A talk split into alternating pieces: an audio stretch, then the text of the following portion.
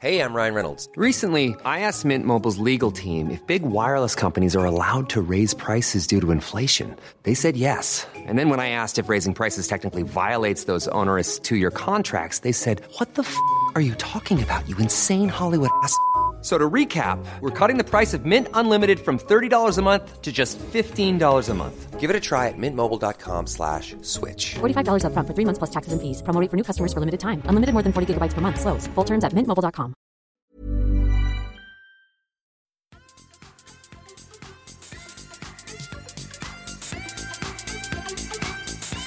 I veckans avsnitt av Kedja ut så pratar vi om eldsjälarnas betydelse återigen och vi ger även vår syn på andrahandsmarknaden så som den ser ut just nu. Lätta som rödluvan så jassar vi in i dagens avsnitt som är det 197 i ordningen av den här podcasten som vi kallar för Kedja ut, en podcast om discgolf. Jag heter Tommy Bäcke och jag gör det här tillsammans med min fantastiska vän Niklas Nyman. I juletider så här, hur, hur känns det? Hur mår du? Oh, jag mår bra. Eh, jag mår bra. Jag försöker jaga fram den här julstämningen som borde finnas och borde vara jättepåslagen och fantastisk. Men den är inte riktigt det än. Men jag tror att när jag väl stänger av datorn och bara hoppar in i julbubblan och vecklar ut mina bingolotter för uppesittarkvällen, då tror jag att den Åh. kommer att eh, rulla in lite fint i själen och eh, nej, jag tror att det blir. Det blir nog bra tänker jag. Det gick en lätt rysning över armarna på mig nu när jag hörde Bingolotter. ja, alltså för, det var väl drygt ett år sedan man satt där och spelade sist? ja, vi, nyårs, vi satt ju på nyårsafton också. Ja, men spela. Men, eh, men, men, men, eh, ja, nej. Eh, Men det, är- alltså för fem, sex år sedan, då var inte det tänkbart för överhuvudtaget. är det så? Varför inte då? Nej, men alltså då, Bingolotter är för mig förknippat med idrott och jobb. Det har inte varit. Nu har man som man kanske har vuxit upp lite grann. Sådär. Nu känner man att Bingolotter, ja, men det är ändå för en god sak och det är på ett helt annat upplägg nu också än vad vi hade i fotbollslaget. I fotbollslaget då hade man signat upp sig och då var det varje vecka. Du vet, då var det Bingolotto varje lördag. Jag Eh, minns också det här att eh, pappa var ju tokig på det där ett tag när man skulle sälja Bingolotter när man spelade hockey. Han sa du borde gå ut och sälja dem själv. Jag bara ja, men jag har försökt. Så gick jag till grannen och frågade så ville han ha en. Så fick pappa sälja resten på jobbet. Eller så fick man spela själv. Det var ju det man ville åt. Ja, precis. Nej, men så att det är väl. Det är väl därför jag har. Det har som inte vuxit fram förrän lite på senare tid när barnen. Barnens idrottslag ska sälja lotter och grejer så så att då har det blivit av den anledningen. Eh, så att jag, Förståeligt.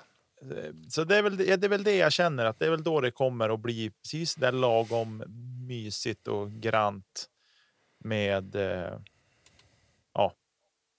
Med julkänsla och så. Hur är det med dig? Har du har du en gosig julkänsla eller? Jag satt och småfilurade lite grann på det nu. Vad är julkänsla då?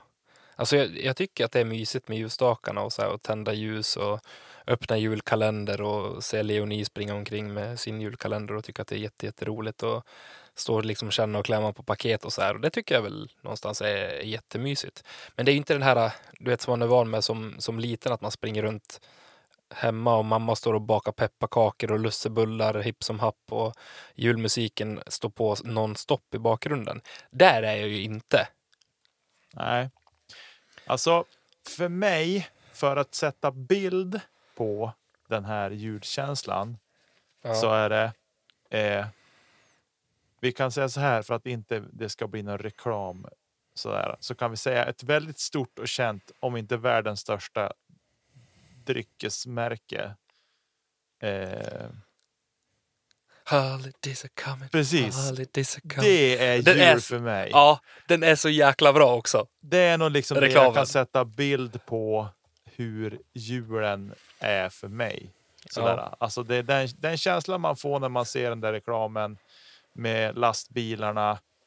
Ja, det är nog det jag skulle säga. Det är nog jul för mig ordentligt liksom. Ja. Nej, Jag bara sken upp här när du nämnde det. För jag, jag sa faktiskt exakt samma sak till Malin här första gången jag såg den i år. Jag bara, nu älskling, nu är det jul, sa jag. Nu, nu är det dags. Hon bara, vadå då? Men titta på reklamen. Reklamen, säger hon. Ja, och jag, nej, men jag, jag skriver under på det. Det som du, som du är inne på, det är en fantastisk reklam och jag tycker absolut att man får en god julkänsla i kroppen av det. Mm. Så man får väl leta åt den på någon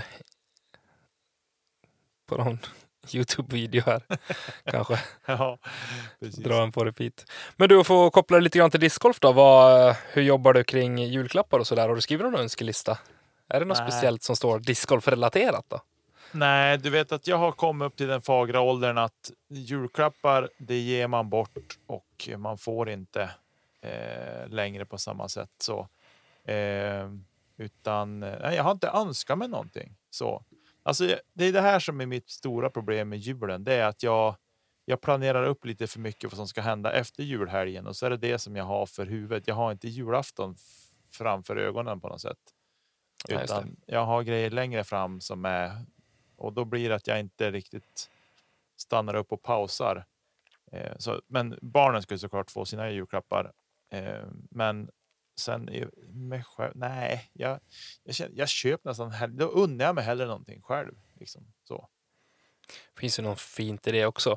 Jag minns att, jag tror att det var förra året, så satt vi här och diskuterade och då var Elina med också. Eh, och så hade vi en diskussion kring det här med julklappsspel. Mm. Kommer du ihåg det? Nå, jag kommer ihåg att, det, att vi pratade om det, men jag kommer inte ihåg exakt vad vi, vad vi landade i. så. Nej, men och så var det, eh, vi delade också med oss er om gällande det här i, på Instagram och det var väldigt blandade liksom, åsikter om det här med julklappsspel. Så i år kan jag glatt meddela att vi kommer bara köra julklappsspel med våra vuxna.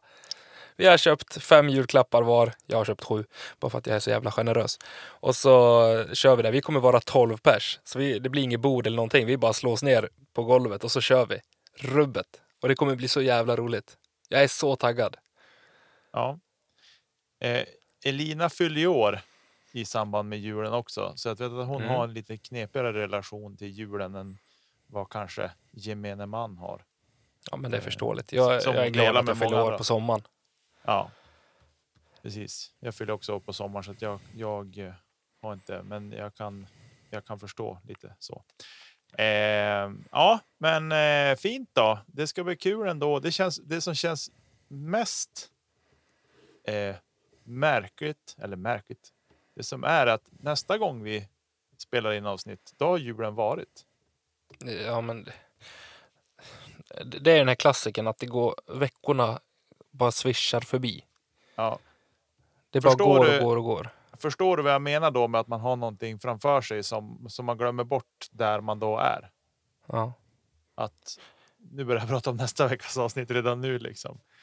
Eh, och när vi har spelat det, då är nästa avsnitt, då är det ett nytt år. Så att, Mm. nej, det är talanglöst. Det är lite, en, på tal om talanglöst, det är talanglöst att vi inte har löst att vi går in i 2023 och ska spela in avsnitt 201, för det kommer vi inte hinna med. Nej, Det, det gnager lite i mig att det, att det inte blev så. ja, men vi kanske får se vad vi kan Ja. kryssla Slänga ut någon kurtis här och var. Ja. Nej, men eh, på tal om eh, avsnitt och sådär. Förra veckan så eh, hade vi Viktor på besök och jäklar vilken trevlig stund vi hade. Mm.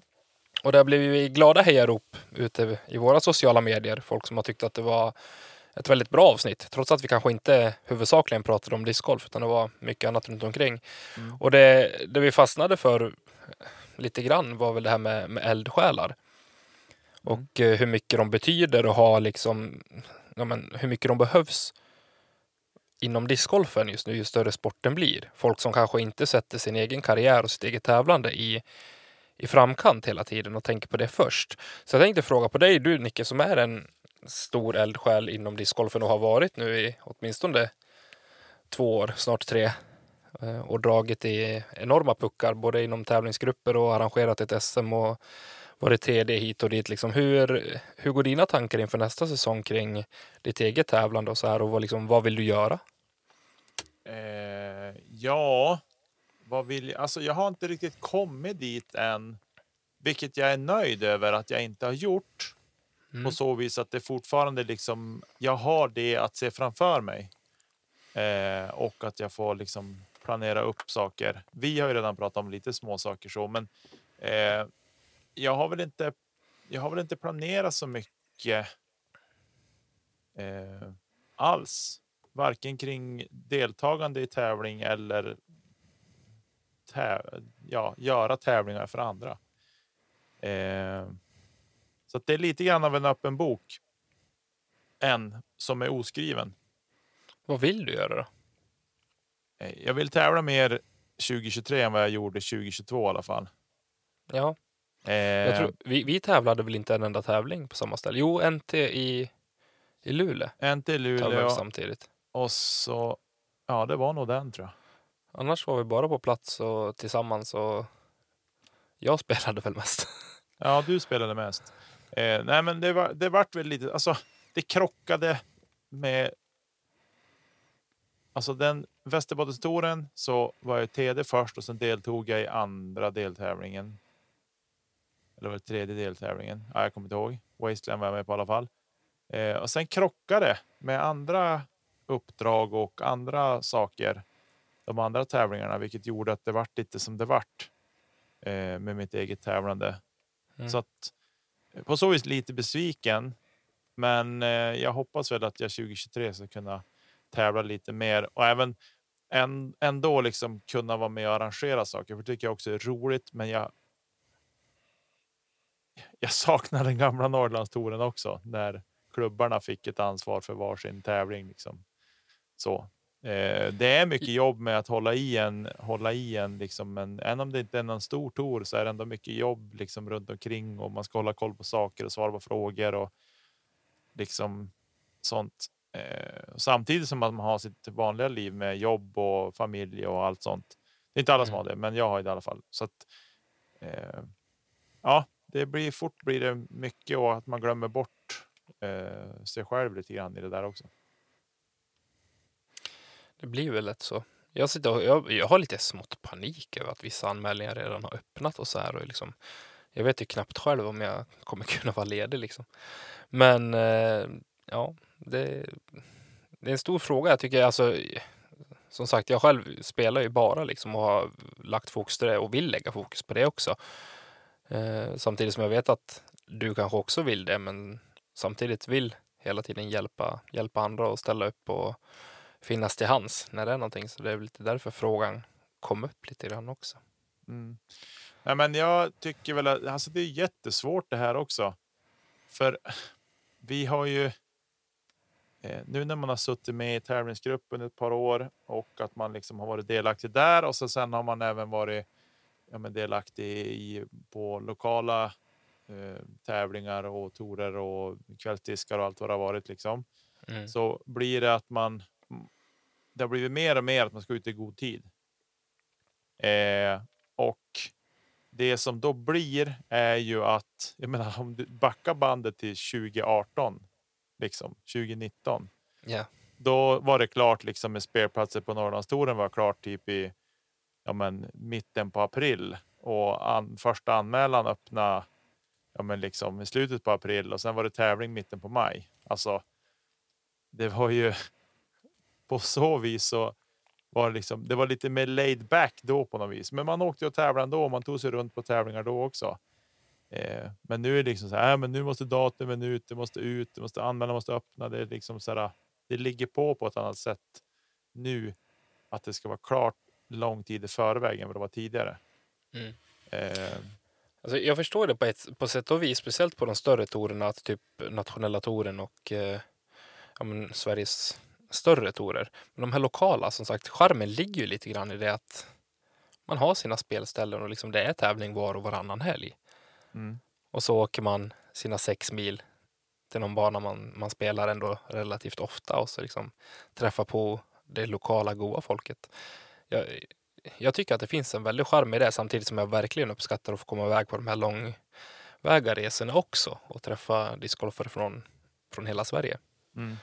Eh, Som jag fick göra en del förra året, men det, det tar på krafterna det också. Jo, nej, men det är ju det. Det är det som är eh, grejen och jag menar Sverige är ju ett, ett jättelitet land.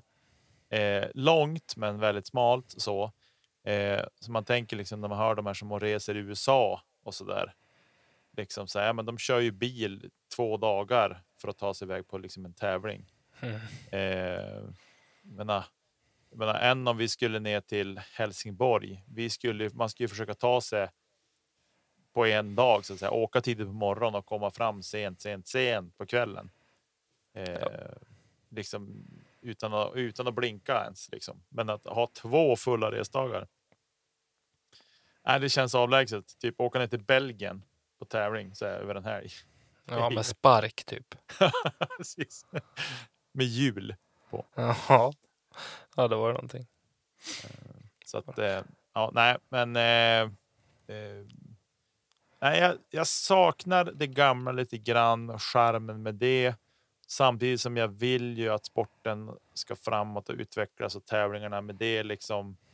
Eh, så att det är som en Jo, men det får balansgång. samtidigt inte tappa det här liksom gräsrotsaktiga heller. Att liksom, det här enkla Nej. Men man betalar sin avgift och man anmäler sig två veckor innan och så tänker man men nu, nu ska jag tävla. Så spelar man sina två rundor och åker hem.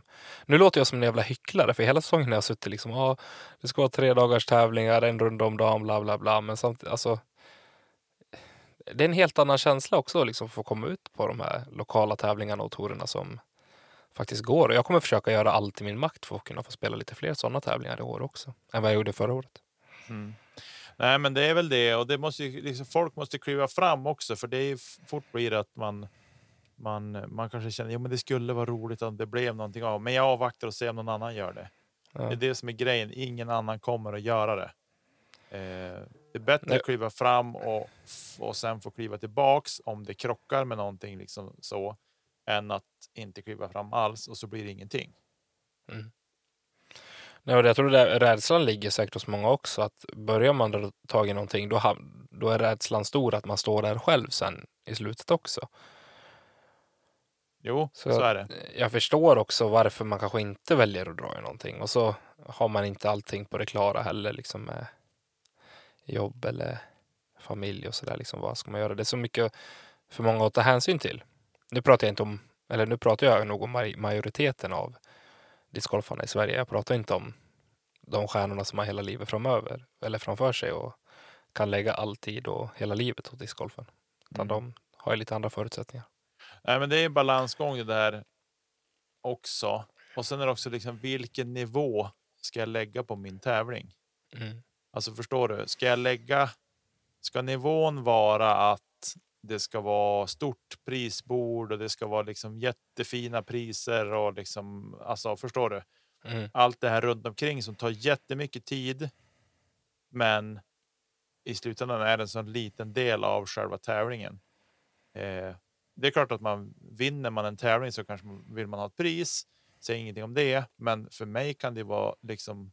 Men Norrlandstouren har ju aldrig för mig varit något- handlat liksom om att åka och, och liksom vinna priserna så. Jo, ju, CTP med forehand. CTP med forehand i och för sig, det är ju någonting jag alltid går för. Men eh, förutom det så är det ju eh, mer gemenskapen och den här lilla bubblan som man ändå är i på något sätt. Mm. På ett tävlingsdag. För mig i alla fall är det så. Så jag förstår att de som är mycket bättre än mig och liksom går verkligen all in för att vinna ska vinna till varje pris. Där är det en, en helt annan sak. Men jag tror att man måste som hålla. Man måste kunna hålla flera saker i luften samtidigt. Eh, och se det stora hela och vilken del som är faktiskt störst i sporten. Det är gräsroten, alltså liksom de, de lägre eh, ratade spelarna, ska säga, och mittensektionen. Toppen är ju relativt spets ändå, liksom så. Så att eh, ja, det är balansgång, men eh, spännande också kring att se vad som kommer. För nu, alltså jag har inte. Jag vet ju de, alltså eh, det, det är klart med alla spelplatser för NT och alla SM och sådana saker. Det är klart. Det släpps här i dagarna, men det är. Eh, det är ju ingen, alltså jag har inte hört någonting om lokala tävlingar här uppe. Nej, inte jag heller. Ehm, Så jag vet inte. Och jag försöker vara lite försiktig att inte börja dra i saker också. Då står han där sen vet du, med en tour och åtta deltävlingar och det ska eh, bokas toaletter och bussresor. Och... Ja, nej, det, ja, vi får se. Är det någon där ute som känner sig sugen på att arrangera tävlingar så, så ta tag i det och starta och bygga en liten arbetsgrupp kring det. För man kan inte göra det själv. Eller ja, man kan, men jag, jag tror inte Det underlättar om man är fler. Ja, det blir mycket lättare och roligare också om man är fler. Då känns det inte som att det blir en börda i slutändan. Så det blir mycket roligare om man är fler. Det ska ju vara kul. Ja, exakt. Och sen har vi den här grejen också. Vi, jag hade gärna gjort mer större saker med podden också. Åkt runt och liksom ja, men slagit upp något avsnitt här och var och bokat någon gäst på plats. Liksom. Men som sagt, alltså, tiden måste avvägas och jag, tyvärr måste jag säga att mitt eget spelande kommer gå före. Att liksom få igång något större av podden om det inte faller väldigt väl in liksom med, med schema och, och plats och, och sådär såklart. Mm. Nej, men det är det. Det är en balansgång man måste försöka hålla och.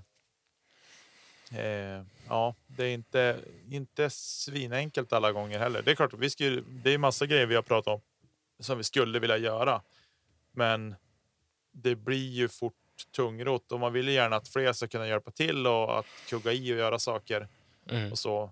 Eh, men det vill, någonstans så vill man ju ändå hålla i rodret för skutan. Eh, och då, ja, är det balansgång. Men eh, som sagt, det är tid. Tid är väl egentligen den eh, samlade faktorn. Allt nedbrutet till att det är det som det sitter i egentligen. Verkligen. Och är det någon som sitter där ute och känner igen sig i det här att man nog kanske är den här eldsjälen som hellre tycker om att passa upp för, för andra än att sätta sitt eget spel i, i framkant så hör av er till oss och berätta vad ni tänker och, och tycker. Och får vi inga svar på det här Nick, då vet vi, då blir det inga tävlingar nästa år. Nej, precis. Det är, det är klart, det är enkelt. Det blir att spela kvällsdisken och så får man vara nöjd med det. Ja, om någon drar i det också då. Jo, men det, det, de finns alltid. Det brukar alltid ordna sig. Det är med de här tävlingarna som är grejen. Det är väl det. Du, jag satt och scrollade igenom eh, Ska vi byta diskar här idag? Och så slog det mig. Fan vad tråkigt det har blivit på andrahandsmarknaden. Tråkiga diskar, för låga priser och inga auktioner och hej kom och hjälp mig. Och så liksom, vad är din känsla kring det här nu så här ett och ett halvt år efter att det har varit eh, pandemi och hugget på diskar bara har var liksom, det var utom all värld. Vad heter det? Utom, utomordentligt. Det var väldigt, väldigt stort sug på diskar. Och speciella diskar och dyra diskar. Och det var hets kring överpriser och allting. Liksom, vad, vad är din känsla just nu? Tack och lov att det har stannat av lite grann. Är det så verkligen? Ja, men, jo, men, Men- jo, lite så. Alltså, såhär, eh, jag köper oftast diskar av, av folk jag känner som jag vet sitter på plast som jag är intresserad av. Du var ju inte sen på att hugga Kalle Falk nu när han signade för KP och skulle ha hans P1. Eh, Karl, sitter du på någon gammal P1 eller? nej, men, eh, ja, men det är klart. offentligt liksom. Det är klart att man hugger på den liksom. Eh, nej men, eh, någonstans så här. Jag, alltså för mig, de exklusiva diskarna för mig idag, det är typ glow-diskarna. Allt annat är ju bara samma plast, rakt upp och ner. I stort sett. Ja, alltså samma plast. Alltså förstå, förstå mig rätt. De har olika färger och så, men annars är det liksom. Ja, men är det eh, ja, men 350G eller 350 eller 400 eller vad alltså så. Det är lite skillnad. Ja, det är skillnad, men förstå mig ändå. Liksom. Glow är ju ändå det enda som sticker ut, tycker jag. Mm. Eh, så att, och att de inte görs i, sam, i lika st- stor upplaga som andra diskar förstår jag också. Eh, Fast de produceras ju fortfarande. jo, det, jo, de produceras ju. Men Är det jag vill jättesvårt komma- att få tag i Krasta Plast Glow i dagsläget? Jag tror inte det. Nej, jag vet inte. Och, och, men det som har varit är, alltså det, är, det är samma maskin som gör dem. Det är, samma, det, är liksom, det är ju inget exklusivt annat än typ att det kan vara en viss stamp på den eller att det är en first run eller ja, så. Men det Men jag tycker även där, ser man till de tre senaste First Run-släppen från Kasta Plast så har det inte varit samma samma priskrig liksom, eller samma liksom, Nej, vad konstigt. Folk har inte råd, för folk har plöjt ner en babiljard i First Round Berg för 55 000 kronor. Alltså jag hade kunnat lägga en kontantinsats på en First Round Berg i K2-plast. Varför? Bara för att ha. Ja, men för gemene man. Gå och hugga en man, kvinna, hen på stan och de kommer säga bara, ja den där var ju fin. Vad kostar den? 50 spänn eller? Alltså. Gamla bilar och sånt som är dyrt, det kan man ändå någonstans förstå. Men en plastbit. Och varför då? Nja. En plåtbit på hjul? Ja, det, är en, det är en helt annan grej. Fast, ja. Discgolfen är för liten. Det är därför jag menar, jag tycker att den här hetsen att de har skenat i pris. Jag menar, Nate 16, han sponsrar väl en hel säsong med massa 16 Firebirds som han sålde bort. Liksom som han hade fått, som han sålde för flera tusen dollar. Det är, det är helt bizarra priser. Ja, men vad, vad tror du är som gör att folk vill, ville ha sådana grejer? Nej, men det är ju nej, men det är ett nörderi av rang och jag tycker att någonstans är det lite häftigt också. Det Men jag är ju tycker- extremt häftigt. Men jag tycker att den här, alltså det är som, den är gjord i samma maskin, det är samma, alltså förstår du? Ja, Ja, om ja. man bryter ner det på molekylnivå så blir det lite tramsigt. Men eh, jag tycker väl att alltså det har ju varit sånt otroligt stort tryck och det har varit skenande aktioner och eh, det vet jag inte om det har varit hälsosamt heller alla gånger för för sporten och kanske spelare i sporten heller också som har gått bara shit vilken dyr bara, jag har ju en sån där. Fast det var inte en first round så lägger de ut den för 600 spänn och så blir de hånade för att det är bara en helt vanlig berg och så ja, du förstår. Så att nej, eh, jag tror att det, det kan vara sunt, men jag tror att det kommer nog komma en till våg av av den här köphetsen och, och sådana saker eh, så småningom. Men jag tror att det, det har nog liksom stagnerat lite grann. Men ja, vi får väl se lite grann vad som komma skall inom eh, disktillverkningen och så. Jag tycker att det är lite tråkigt alltså att det liksom har... För nu kommer det upp någon så här tråkig vanlig disk bara.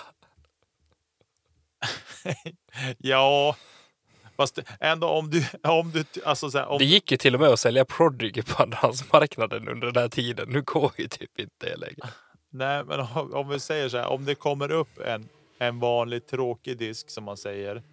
Det kan ändå vara liksom någon disk som inte är kanske super, super vanlig. Eh, men ändå. Och att den ändå så här 350 spänn. Det är Mm. fortfarande jättemycket pengar. Vart går gränsen för, något, för ett okej pris då att betala för en andrahandsdisk? Jag har ju köpt dyrare diskar än så, så jag ska egentligen bara hålla käften. Det ska du göra i så fall. Eh, och den disken vet jag inte ens var den är nu, vilket gör att jag får lite panik. Undrar var den är någonstans. Eh, ja, sak samma.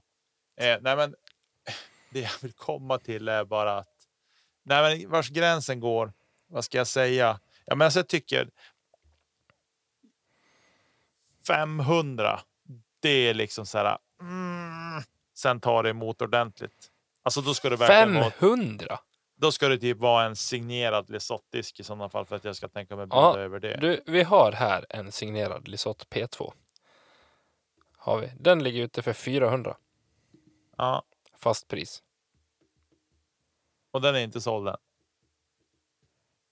Verkar inte så. Han kom ut för köper. 35 minuter sedan. Ja, den kommer försvinna innan jag hinner agera. Okej, det är någon som har huggit den redan i alla fall. Ja. du ser, vad det. bra. Jag kollade Vad bra att det- kommentarerna. Det löste sig. Den är signerad av både Lisotte och McMahon. Ja, men den är, det är liksom ett värde. Alltså den har ju ett samlarvärde. Så, men det är fortfarande en plastbit som kostar 60 kronor kanske att tillverka. Så finns det en Paul Macbeth four time bus också. 750 spänn. En bajsbrun. Ja, Poppar fint om man har vit vägg. ja, det gör Det, ju. jag är lite sugen på någonting sånt här mer. Pop Top Grym från 2016. Då pratar vi. Där fanns det inget pris, det var bara byten på så här skitcoola diskar. Discmania Signatures och typ jättegamla Rhinos. Ja, nej men. Eh, Men som, så här, hur kul är det? En trött gammal Rive. Rive har funnits typ i två år. Ja, Knappt. exakt. Knappt. Ja, Men, alltså, och så kommer man på nästa så här, ja men en Stockrun Reko. En Ja. Stockrun Origin. Det är en fin disk. En Stockrun Falcor. Det får man väl typ 25 spänn för. Ja, men du, nu ifrågasätter du annonserandet mer än... Nej, men jag säger nej, det är inte det jag vill med. Alltså jag, jag tänkte också att häromdagen att jag skulle lägga ut lite diskar, men alltså. men det, det, är ju inte ett roligt fält längre. Det är ju ingen hets. Det är inget krig om priserna. Det är ingen som blir arg över att det är dyrt. Jag tycker att det är underhållande att läsa. Alltså fick inte du en Primal Run Origin av mig? Eller var det en First Run? Nej, jag fick en Prime. primal run och så har jag, jag har en helt ny primal run som bara ligger med etiketten på som jag ska vänta med också. Ja, Jag ska testa de här nya nu. Iron Samurai eller vad den heter. Nej, vad heter han? Midnight Prowl. Mm. Kolla, och så kommer man lite längre ner här, lite äldre diskar. K2 Berg. Sänkt med en hundring. Går de inte för 900 spänn längre? Alltså, det här, nu måste vi reda ut. Cloudbreaker 1, 900 kronor. Nu snackar vi annonser. In och buda för fan. Det är jul. Men- Köp något. Nej, det är det folk har inte råd. De betalar el och julklappar. Exakt. Och om man får välja vad man ska lägga pengarna på. Elen eller diskarna. Lätt val för min del. Ja, tills Kronofogden knackar på och funderar på vad gör du av dina pengar? Ett senare problem. plastbitar. Ja, och då kan jag sälja dem till Kronofogden. Den här är värd 1500 spänn kan jag säga då, fast jag har köpt för den för 900. Ja. Så gör man några hacker. Du, får jag fråga en sak? Du, Självklart. du som är den stora plastnörden av oss två. Ja. Eh, K1, Mm. det är väl som en mer standardplast bara? ja, vanlig premiumplast. Vanlig premium. Mm. K2 då? K2 är eh, det gamla namnet för K1 Soft.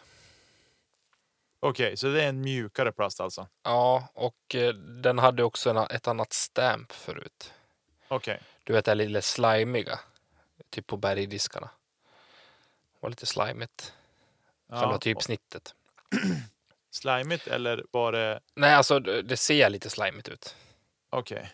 Jag vet inte vad man ska säga om typsnittet. Det är lite, ser ut som att någon har rafsat med en tjocktuschpenna. Berg. Okej. Och K3 då? K3 är ju basic plast. Finns väl i typ- soft och medium och Typ hård. Och... DX? Nej. Verkligen inte det. Ingenting är som DX. Nej. K3 är ju mer, ja men vad ska jag säga? Är det en blandning Exo av... typ. Ja, okej. Kan det vara rätt lik Exo? Okej. Ja. Det är med. Ska jag säga. Den är jäkligt mysig. Speciellt K3 Glow, Mm. tycker jag. Ja, intressant.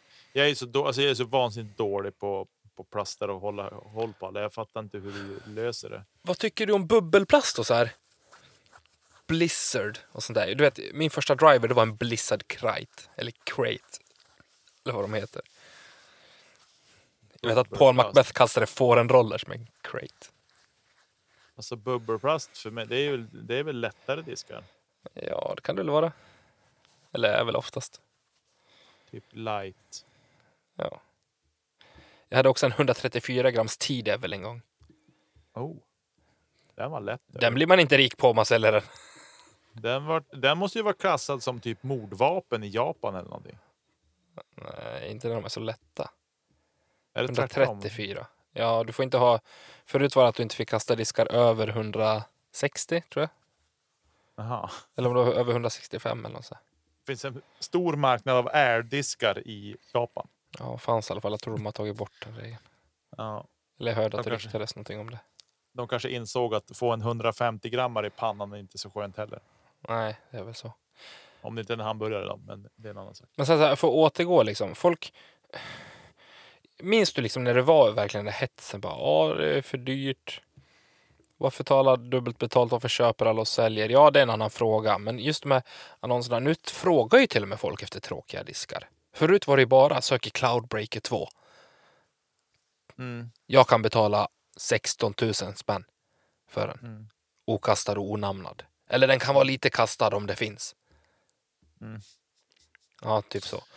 Och nu bara, jag söker en BT Hard Harp. Va? Ja. Det är billigare för dig att bara åka till närmsta discgolfaffär och köpa en än att få den skickad till dig. Diskarna ska ju kosta typ 30 spänn om man ska gå, om det ska tjänas. Det är där problemet ligger. Det har blivit för dyrt, eller för billigt menar jag. RMPT Hard Harp. Jag var tvungen att lät, gräva fram den här. I, i, det, den, är, det är en mysig disk ju alltså. Jag tycker Ja. den är lite för, lite för djup. Ja, lite kanske. Om du fick välja en, en disk som du verkligen skulle vilja ha på väggen. En modell och så får du välja färg och plast och sådär. Oj. Eh, Som du liksom aldrig skulle kunna göra dig av med. oj. Nej, den disken finns inte tror jag. Eh, men om jag... Alltså... Jag skulle nog vilja ha, ha en... En S-line. Den, eller för sig, de finns ju inte tror jag. Om jag fick plocka ihop en drömdisk som jag skulle ha på väggen i en, i en one of a kind, då skulle det typ vara en S-line Cloudbreaker 2 som var knallorange med svart på. Men är inte Cloudbreaker i eh, S-line? Ja, ja, det kanske den är. Jag vet inte. Jag tycker inte att den känns som det. De nya ska ju vara någon typ av S-line sägs det. Ja, men jag, tror tycker att det är S-line eh, och så heter det någonting mer. S-line Eh. Luster. Massa skit. Inte Luster. Glöm vad jag sa. Ja, nej, ja, en sån skulle jag vilja ha. Cloudbreaker 2 eller en etta. Ja, tvåa, etta, tvåa. En av varje. Vad skulle du kunna tänka dig att betala för den disken? 179. 279. 179. Det kostar de inte ens ny. Nej, jag vet. Eller Men det kostar de- inte mer, du- det får inte kostar ens en ny mer än så det. att tillverka den. Det kostar inte mer att tillverka. Det är bara, de gör ju bara en, görs ju bara pengar på ett namn. Jag är lite surgubbe här. Jo. Ja, men du får ju vara lite realistisk. Okej, ja men t- f- 500 då. 550, 549. Okej. Tycker. Hör ni det alla lyssnare där ute? Har ni en Cloudbreaker 1 i S-line eller vad det hette? Knall, den ska vara knallorange med svart stämp på. Det finns inte. Jag Helt tror inte de finns i orange. Jag har bara Nej. sett typ åt det gröna och bl- grönblåa hållet. Här har vi en. fritt. Ska vi se. S-line, vad står det på? Swirly S-line Mm. heter den. Plasten. Den har lite swirls alltså. Mm. Ja. Nej, jag vill ha en knallorange. Som häst, hästen, Hästen. typ. Ish. Lite mörkare, lite mer lysande. Lite, lite C-line, en blandning av S-line och C-line kanske. Ska säga, I knallorange. Det ska ändå vara solid och så svart stämp på. Det tror jag hade varit en balldisk. Och Den skulle du med gott samvete kunna sätta upp på väggen. Det ska jag definitivt göra. är Utan inte- att skämmas. Det är ett riktigt tråkigt val alltså. Det är mest bara för att den ska bryta ifrån det, det lila-rosa eh, temat jag har på väggen just nu. Men du sitter väl också på en, eh, vad heter de, P2? De där diskarna. Lisotts signatur. Vad heter? Skygod 2. Ja, du har väl en sån knallorange någonstans? Nej, Inte men du hade ju det. Skyguard 2. nej, inte orange. Nej. Jag har en rosa med guldstämp och så har jag en rosa med regnbågsstämp på. Ja, det är fint i och för sig. Tycker Och jag. sen har jag världens snyggaste tilt har jag också. Ja, just det. Den är, den är sjukt snygg som hänger på väggen. Och sen har jag en, en Doombird 2 Visott-stämpad och så har jag en Lizard-stämp DD också. Se där, se där. Okastat. Okastade grejer. Jag skulle i alla fall kunna tänka mig att betala typ 3 500 för en First Run Berg K2. Alltså jag är helt, jag är helt förtvivlad över att du har fastnat för denna disk. Och kan betala så mycket pengar. Alltså det är för mig helt obegripligt. Nej men på riktigt, eh, en sån skulle jag verkligen vilja ha. Men ha den på väggen. I ett Franz Jäger kassaskåp med glaslucka. Det hade varit någonting. Ja, Stoltsera med att du har ett Franz Jäger. bredvid en 27-åring.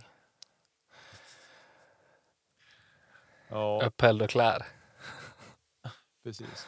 Ja. Ja, men vad tror du framöver då? Vad, vad tänker du? Vad, vad vill du se? Vill du att det ska ta vägen åt något håll? Eller, Ja, men jag vill ju att det liksom- ska bli lite det här rabalder igen. Alltså jag vill ju inte att det ska bli diskbrist. Jag vill att det ska gå, gå att få tag i diskarna hos leverantörer.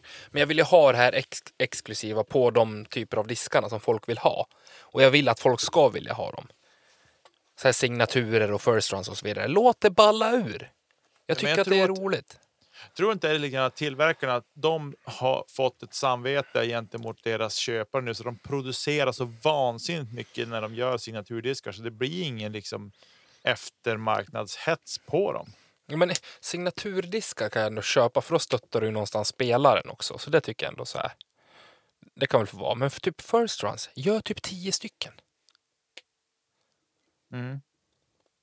i varje land som ni skickar dem till. Det hade varit, eller en till varje leverantör. Eller återförsäljare.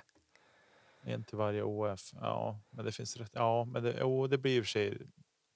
Ja, det skulle kunna vara något. Och så får de köra auktion på den jäveln. Den får bara säljas på auktion på återförsäljarens sida. Det hade varit häftigt. Ja, Det är ett koncept jag Faktiskt. hade trott på. Så du får en first run pöka i framtiden. Kommer en disk från Kastaplast som heter det snart, hoppas jag. En skitunderstabil midrange. Och då ska den säljas på auktion bara. bara på auktion. Ja, En hos varje återförsäljare. ja, nej, alltså. Förstår du sen, den jäveln som vinner den auktionen, bara, ah, jag betalade 26 000 för det här. Jag kör utrustpris 25 och ett halvt. Ja, nej, men alltså jag, jag, förstår, jag förstår vad du menar. Men jag tror att dels så tror jag ja, det skulle vara intressant att veta. Man skulle vilja prata med, få veta från en tillverkare egentligen. Har, har, de, har de jobbat ikapp sig? Förstår du? För det ett tag var det så att de, Mm. dels så stod ju fabrikerna i USA. De stängde ner helt och hållet, vilket gjorde att eh, fabriken här i norr, de gick ju som bara den. De började jobba nattskift och grejer, gick ju dygnet runt. Eh, tror att det har hämtat ikapp allting som de förlorade under den stilleståndsperioden. Borde ha gjort det, tänker jag. Ja, men samtidigt förlorade de så mycket då. Jag tror att de bara inte klarade av att liksom, tillgodose behovet. Nej, men det, jag menar, det, fattar du väl själv. Om diskfabrikerna i USA stänger, stänger ner Ja, och stannar av. USA, ja men skiter jag lite i USA eller? Jo, det vet jag att du gör, men alltså, förstår du? Jag tänker att jag tror ju att nu tror jag liksom att Latitud har, har hämtat sig liksom sen dess, men jag tänker liksom så här. Har, har marknaden hämtat sig så pass att det börjar bli ett överflöd? Jag tror inte att eh, leverantörerna sitter på överlager av diskar i dagsläget. Nej. Men som sagt, det hade varit intressant, och, intressant att veta eh, såklart hur man resonerar nu liksom med tillverkning och sådär. Eh, på det. Vilken prognos är man? Kommer, kommer det fortsätta säljas lika mycket disk som, som det gjorde under pandemin eller börjar folk trilla av pinn vad gäller discgolf? Och den biten, liksom. speciellt eh, one-timers som, Ja. som testar och fastnar liksom lite grann och så återgår det till jobb och, jobb och familj efter pandemin. Ja. Men det är klart att det hade varit intressant att, att få svar på en sån fråga. Så det får vi väl jobba fram, tänker jag, under nästa år här och se vad, vad prognosen säger inför 2023. Mm. Men jag vill, sagt, jag vill ha lite av den här exklusiviteten kvar. Eh, Men främst på kanske ett visst antal diskar. Jag vill ju inte att man ska kunna sälja en skick 6 vanlig Stockbrand D3 för 250 spänn för att det inte finns diskar att få tag i. Det är ju absurt. Ja, nej, det, nej, men det vill man ju. Alltså, jag, vill, alltså, jag tycker att... Jag tycker att dels så här, om man tar en... Ja, men om vi tar någon sorts specialdisk, eller vad vi ska säga, eller en disk som finns i en limited run till exempel, Mm. vilket jag tycker att de skulle kunna göra också. Men då tycker jag samtidigt så här, än om den har kostat säg 70 spänn att tillverka och sen har de gjort ett stamp på den som är balt. Och så gör de bara en version av den så trycker de säg 100 diskar av den. Och så trycker de ut den. Då kan alltså tycka så här, men ta ordentligt betalt för den och då inte liksom ett 279, 329. Ta 799 för den där och så gör ni aldrig någonsin någon fler uppsättning av de där. Ja, det hade varit intressant. För jag gillar inte, det jag inte gillar, det är när det släpps diskar. Lite dyrare kanske kostar, 299, 279, 329 eller vad de kan tänkas kosta. Och så tar det fem sekunder från att ordern är lagd och bekräftad. Mm. Kommer den ut på, jag får snart hem en CB3 eller vad det nu har varit. diskar, liksom. Bifogade Det- orderbekräftelse man inte ens har fått den. Ja, och så är den liksom dubbelt så dyr direkt. Det gillar jag inte. Där uppskattar... Ursäkta, jag satte snusen i halsen. Eh, där uppskattar jag någonstans de här återförsäljarna som numrerar diskarna på en bild. Och så får man bara välja siffra. Så har man ingen aning om vilken som finns kvar. Så går man bet på första valet, då måste man börja om beställningen. Så har det hunnit försvunnit tre stycken. Ja, Det, det kan jag ju uppskatta lite grann. Att man trollar lite grann med de som försöker göra det här. Det är ju fler som åker på den niten garanterat, men det är värt att få se de lilla de små asen som köper och ska sälja dyrt bara för att. Ja. Nej, som sagt, det är... Men eh, ja, Men jag tror nog att det lägger sig. Det kommer lägga sig och vara lugnt ett tag eh, på den fronten, på andrahandsmarknaden i alla fall. Eh, jag tror att vi kommer se ett större köp, byt, sälj av eh, vanliga stockruns eh, från alla märken. Eh, nyheter, släpp som, eh, som kommer, absolut, där kommer folk säkert hugga lite grann. Men eh, det såg man väl, eh, var det Discmanias Mystery Box i år som inte alls eh, slog som den brukar. Mm. Eh, Jag hörde att, jag vet inte om, eh, jag ska inte svära på det här, men de la ut den och så såg jag att det var ett lägre pris på den. Eller jag hörde att det var ett lägre pris på den, att de typ så, så, sålde ut dem för att de inte hade gått. Men det kan ha varit någon bugg också. Jag lyssnade på en annan podcast som de var inne på det här på, men jag kanske inte hängde med riktigt när jag höll på att somna. Så jag vet inte, jag ska inte svära på det. Men det var, var en rolig, ett roligt scenario.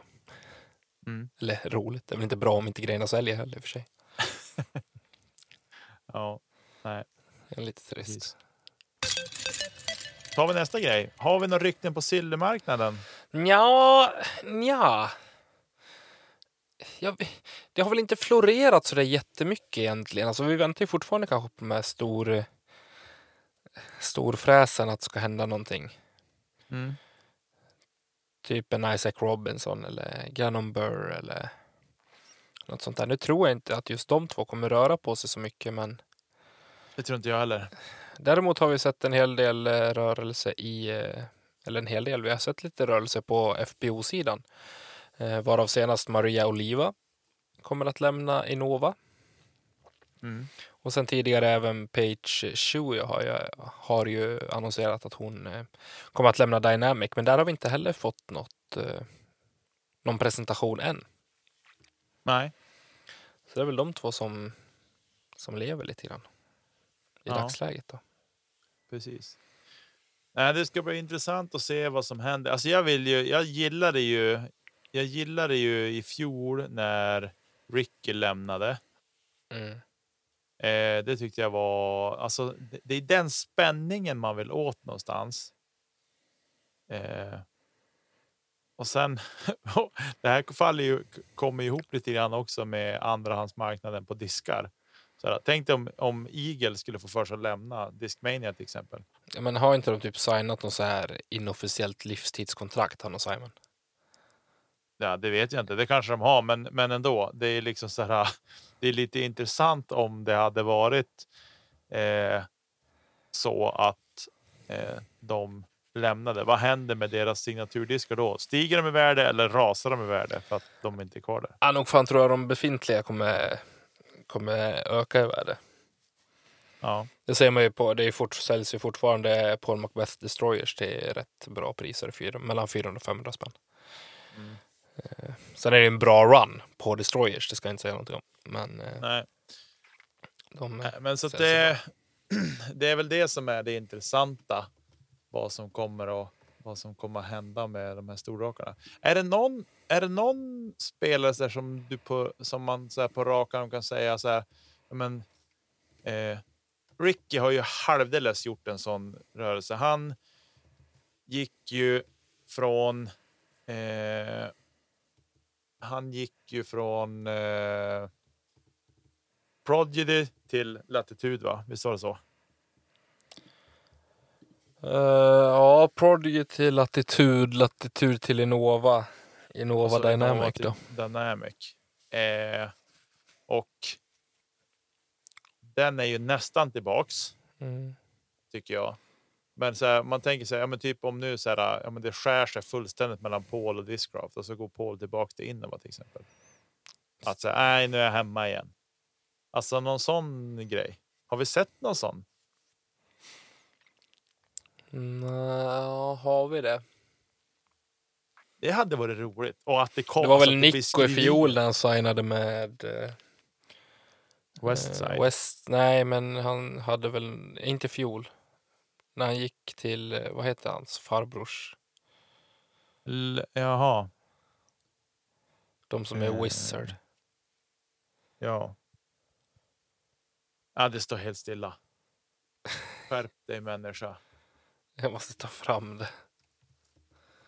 Ja, men ändå liksom så här att. ja, men eh, säg till exempel att Gateway. Gateway. Ja, ja, men nu typ att ja, men om Konrad skulle lämna MVP och gå tillbaks till Innova. Mm. Ja, jag var på en, en snedväg. Nu är jag hemma igen. Och så säger man det och är lite dryg med det också. Liksom, är de där skitig ska inte kasta. Men alltså, jag jag vet inte om de här alltså gamla, eller gamla, typ eh, generationen Paul Macbeth, Julie Barry, Coling och de här som kan ha typ jag vet att eh, Macbeth spelade ju Dynamic Discs Tisha när han var typ 20. Mm. Alltså om det är någonting sånt, att man liksom har haft någon precis i början sådär som man sen har gått tillbaka till. Jag vet inte. Nej. Nej, jag vill ha lite rabalder och skriverier. Ja, Kontraktsbrott och jag tror ju att någon som skulle behöva röra på sig är eh, Kevin Jones. det tror jag också. Han skulle må bra av ett miljöombyte faktiskt. Jag tror också. Eh. Det hade han varit redan i fjol. Jag är fortfarande lite besviken på Prodigy att man inte löste kvar eh, Dickerson faktiskt. Det hade varit bra för dem tror jag också. Sen har ju de en framtid som är eh, otroligt ljus eh, bland sina spelare i dagsläget i alla fall. Det ska man inte sticka under stol med. Men jag tror att man hade kunnat tjäna på att eh, ha en väletablerad spelare, rutinerad spelare kvar också. Precis. För jag ser inte Kevin Jones där i dagsläget. Nej. Han är, han är lite för långt efter nu prestationsmässigt. Ja. Eh, det vi vet i alla fall är att Maria Oliva lämnar Innova. Mm. Vad så- luktar det där då? Du, ingen aning. Alltså, hon är en sån där som man har sett i listorna och inte riktigt så där. I alla fall jag har inte följt så hårt. Så att, jag har ingen aning. MVP kanske? Ja, alltså hon gjorde ju en, en bra försäsong. Eh, alltså, eller för, i fjol. Hon gjorde en bra fjolsäsong eh, och stack upp lite här och var. Eh, Elina är inne på Discraft eller Trilogy. Eh, jag tror att hon skulle vara lite i skuggan eh, hos Discraft. Eh, jag tror, ja det är om hon skulle... Det det är Westside eller någonting då. För jag tror också att så här, vad vill hon liksom med framtiden? Vill hon hamna i Dynamic? Ja, men då där är det fortfarande Kona Pennis med sitt jävla monsterkontrakt och eh, även eh, Mandiano som, eh, som jag håller högre än Maria Oliva i alla fall. Westside har, vad heter hon? Är det Stinchcomp som är i Westside eller har hon lämnat? Eh, Nej, I alla jag fall. jag det. tror det är där i så fall som hon kanske skulle kunna få kliva fram och vara den FPO-spelaren som eh, ja, deras FPO-spelare utåt så att säga. Ja, ja vi får väl se vad det landar i för någonting. Det blir spännande att se eh, i vilket fall. Ja, eh, ja, för ett år sedan satt vi lite på nålar vid den här tiden. Ja, och då satt vi också och önskade, nu vill vi höra att det händer någonting i Sverige snart. Det är ju i Sverige det har hänt saker. Mm. Inte skiften av sponsorer, men det har ju varit liksom, ja, men som vi pratade om förra veckan, Kasta Plast har ju gjort två väldigt fina värvningar Mm. eh, till sitt team. Så, nej, jag... Det återstår att se. Mm. Tror att kanske Prodiscus skulle haft någon eh, spelare till i Sverige också. Ja, precis. De kan inte leva på bängan hur länge som helst. Ja, vi har ju Isak också va? Ja, i och för sig. Vi har två. Young up and coming. En eh, damspelare hos eh, Prodiscus kanske hade varit någonting. Ja, precis. Larre. Ja, jag har ju ett tips där. Tror du Larry skulle göra eh, Prodiscus eh, väl? Eller det tror jag också. Det tror jag. Ja, det tror jag. Ja. Kai kan ta oss, eh, lyfta på telefonen och ringa till Jenny Larre. Så blir det bra sen. Jag är lite, lite kluven på Prodigious logga dock. Prodiscus. Eller, pro, eller Prodiscus logga dock. Den, jag har lite problem med den. Men det är en annan sak. Det behöver vi inte prata om nu. Det kan vi prata om i en annat avsnitt. Du har problem med den. Ja. vi börjar närma oss timmen eh, här. Så ja, det, det är svårt att säga någonting om, om rykten. Jag, eh, jag hoppas att eh, det ska hända någonting stort snart. Jag har känslan också av att vi kommer få vara med om någonting. Eh, men jag kan inte sätta fingrarna på vad ännu. Eh, så det är väl bara att vi liksom hänger med i medierna och ser här och så vill vi väl avsluta det här avsnittet med att säga tack till alla er som har lyssnat på oss fram till nu och eh, även stort tack till alla våra patreons.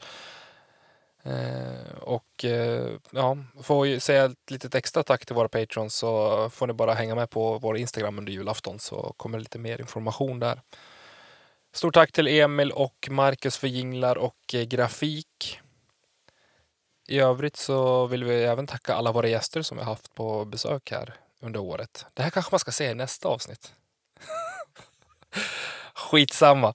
Vi eh, tackar såklart alla våra gäster som har velat säga sitt här i, i våran podd och eh, så önskar vi en eh, riktigt, riktigt god jul. Ät, Det gör vi. ät gott, spela discgolf om möjlighet finns och framförallt eh, ta hand om varandra där ute. Och eh, skänk en tanke och eh, lite värme till de som, som ingen har. Verkligen. Sköt om er. God jul. Hej då! Hej då!